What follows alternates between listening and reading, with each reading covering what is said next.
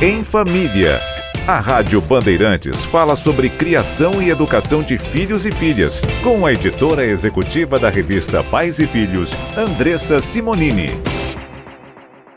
Tudo bem, Andressa? Tudo bem, e você? Tudo jóia. A gente sabe que o sono do recém-nascido não é contínuo, né? Principalmente pelo fato dele ter de se alimentar de três em três horas, mas para os bebês mais velhos é possível pensar que eles podem dormir a noite inteira. Você tem alguma dica para os pais? Acho que o desafio maior da maternidade é o sono, né? A rotina do sono.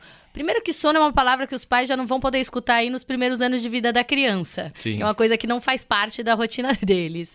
Mas para a criança é super importante e tem algumas dicas sim para ajustar esse horário para que ela tenha uma qualidade de sono muito melhor. Evitar que a criança tire cochilos ao longo do dia não é uma boa. Tá. Ah, não vou deixar ele dormir agora porque depois ele não vai dormir. Não.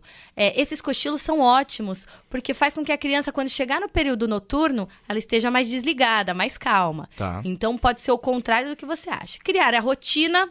Então, assim, é hora de dormir. Algumas coisas já devem ser estabelecidas para a criança entender que é a hora do sono. Então, ler um livro, escovar o dente, é, nada de jogos, tablets.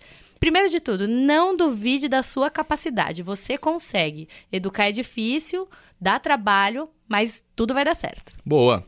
Essa é a Andressa Simonini que volta amanhã em mais uma edição do Pulo do Gato.